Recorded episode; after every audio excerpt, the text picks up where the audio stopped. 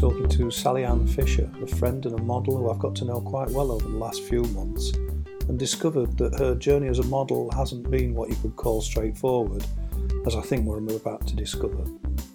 As ever, we're talking over the telephone lines, so I hope that they're kind to us and we don't get too much distortion on the call, but let's see how we go. Hello, Sally. Hi, Peter. Nice to hear from you. How are you keeping? I'm okay, thank you very much. How are you? Are you all right in this climate? I'm not so bad. I mean, things are not great at the moment, but we're trying our best, aren't we? Absolutely. Yeah. I mean, we've met over the last few months on quite a few modelling events, and it was only when I was talking to you about doing this podcast that I found out that modelling started for you some time ago, really, didn't it? Yes, it did. It started quite late on in life, really, probably around 7 years ago, which at that point I was mid-30s. Yeah. And I just basically did some amateur modelling, nothing too serious, but at that time I got a lot of feedback and praise from people that said at that time, I was doing really well at it and I should carry on and pursue it. And at that time I thought, oh, this is something I'm interested in and I'll go for it, so to speak. Yeah. And did you say you did a bit of television work at the same time as well? Yeah, I've been registered with a company called Mad Dog Productions for probably around 6 years. Yeah. And it's nothing, I'm not in the spotlight as such. I've done a few ITV and BBC dramas, but as an extra, so to speak. Yeah. So yeah, that's been quite good and quite interesting. And yeah, again, that didn't start, I didn't start venturing into that until my mid-30s either. Yeah. So at that point in my life, it was really interesting and quite fun. Yeah. So then there you were, mid-30s, modelling, enjoying yourself. And then all of a sudden, there was an unfortunate event that brought a halt to the modelling. Is that right? Yeah. Yes, that's correct. Yes. Unfortunately, my dad, who passed away a few years ago, we lived with my dad, my children, my husband and I. And he was quite a big part of our lives, I should say. And he got really ill and was bedridden for about a year, and to the point where he actually passed away, which is what happens to us all as we get older and we do experience death and bereavement. But at that particular point, it hit me quite hard. And because my dad was ill, I stopped everything, and I focused on him, really, and making sure he was okay. Yeah. And during that period of time, I went quite big, so to speak. I put on a lot of weight, bigger than I'd ever been in my life. Yeah. I did suffer with depression and anxiety, and I was on quite a lot of medication at that point as well.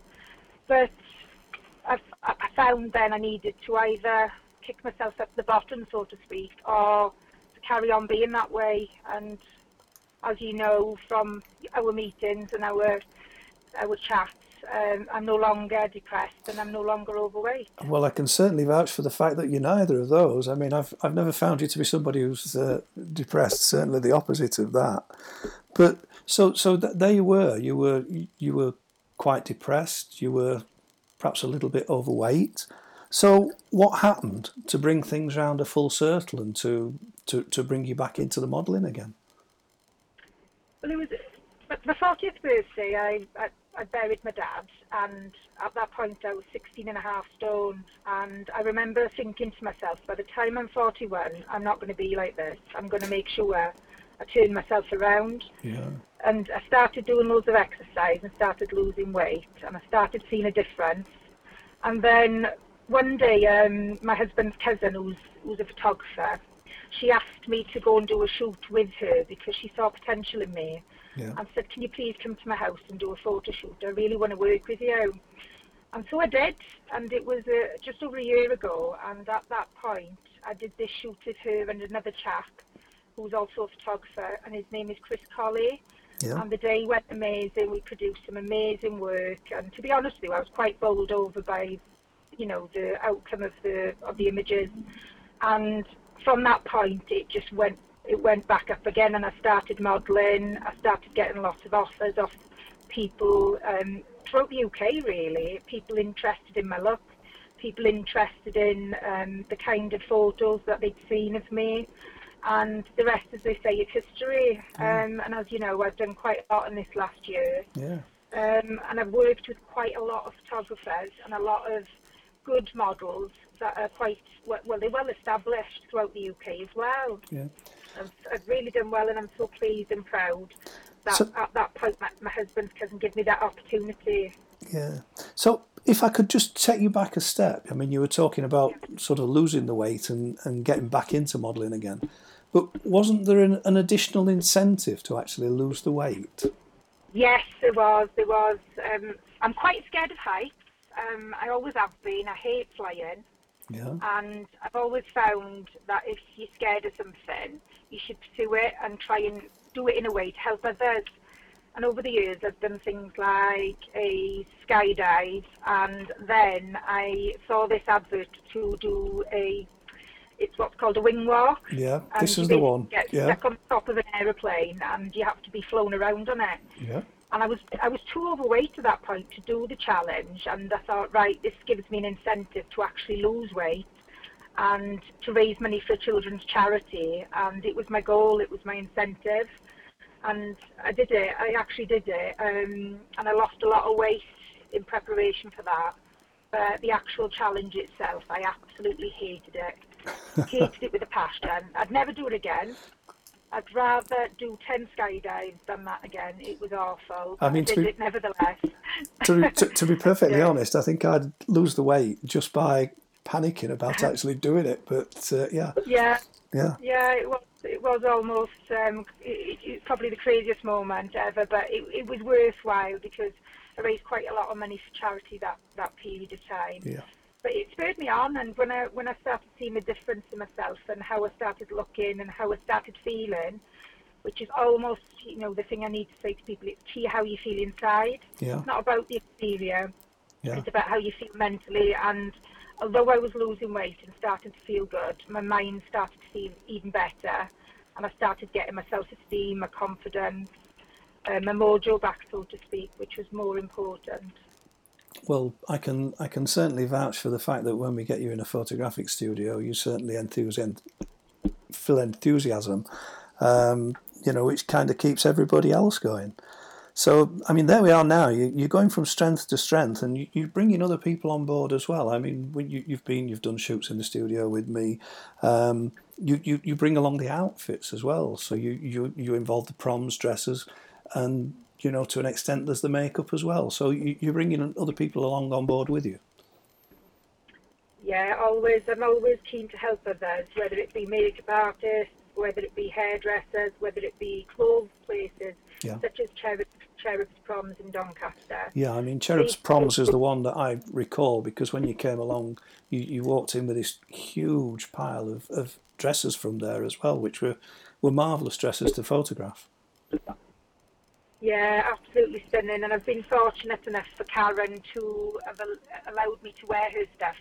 Cherub's Proms has supported me, and likewise I support them as well. Yeah. And you know, the people that I've had in shoots with me, I've always tried to make sure that I help them by raising their profile, by raising their self-esteem. And I always think about pass it on. If you can do something for others, pass it on, because somebody passed it on to me, and therefore you pass good on as well. I always think that's really important.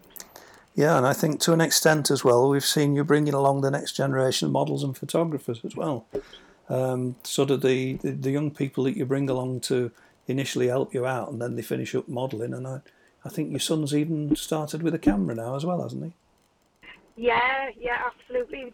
I think one of the times that I came to a shoot with you, Peter, I brought a young lady with me that came to help me in and out of the dresses. And obviously help prepare that day and just be a hand for me. And I know that day she helped you, didn't she, originally with photography, with the light? She did. And she expressed an interest in photography at that point. Yeah. But what's actually happened now is she's doing modelling with me. I know. The second time you came to the studio, she was modelling. Yeah. Yeah, she's doing really well at it. And, you know, with this young lady, she's 14, but she's encountered low self-esteem, and she's she's been lifted by that experience, yeah. And I've seen her go from strength to strength, and I love seeing how somebody can grow, and you can nurture somebody just a little bit and they can flourish, and she's done that already, and I'm really proud of her. Yeah. And her name is Katie, if that's okay to mention, and I'm sure yeah, she won't mind, and her mum won't mind either. Yeah. Yeah. But yeah, going back to what you said about my son, Jude has come to quite a few shoots with me, and he's expressed interest in taking up photography, and he's been on a couple of shoots already doing some photography, which is fantastic, yeah. And he's produced some really good pieces of work, to be fair. I'm really proud of him also. Yeah.